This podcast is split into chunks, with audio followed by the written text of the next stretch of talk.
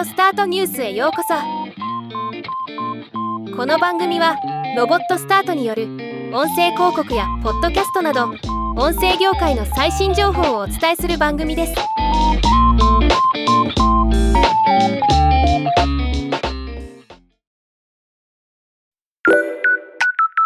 前回 Apple Podcast のランキングロジックについて紹介しました。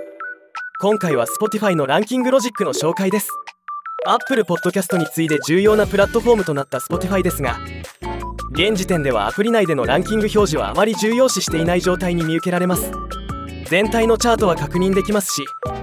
カテゴリー別に探すと基本的にはランキング順に並んでいますがエピソード単位での人気を確認できる仕様にはなっていません。その代わりなのか Spotify チャートと呼ぶ公式ランキングサイトを公開しています。このサイトでトップポッドキャストトップエピソードを上位100位まで確認できます。ただし日本を対象とするランキングでは全体ランキングのみでカテゴリー別には確認できません。米国を対象にするとカテゴリー別に確認できるのでここは残念です。さて Spotify のランキングのロジックは以下の通りです。トップポッドキャスト番組のフォロワー数に基づいている。詳細は不明。トップエピソードエピソードのダウンロード数とリスニング数に基づいている。エピソードはほぼ最後まで聞かれたものであることが必要。Apple と同様。新しく公開されたエピソードが重視される傾向にあるが詳細は不明。ポッドキャストランキング上位を狙う戦略まとめ。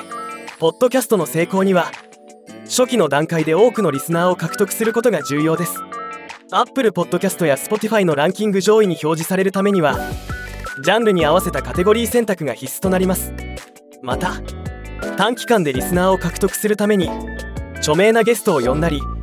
重要なエピソードを配信中にプロモーションすることが効果的です。集中してメールのニュースレターやソーシャルメディアを活用してリスナーを増やすことも意味があります。一度ランキング上位に入ればその後の新規リスナーや広告主の獲得も優位に進めることができるのは言うまでもありません。頑張る価値があるというものです。オーディオスタートでは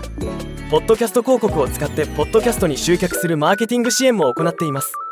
リスナーはポッドキャスト利用者なのでポッドキャストの番組の宣伝には最も効果的な広告だと思いますのでぜひ活用をご検討いただければと。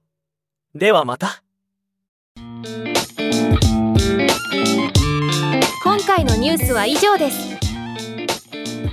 もっと詳しい情報を知りたい場合「オーディオスタートニュースで検索してみてください。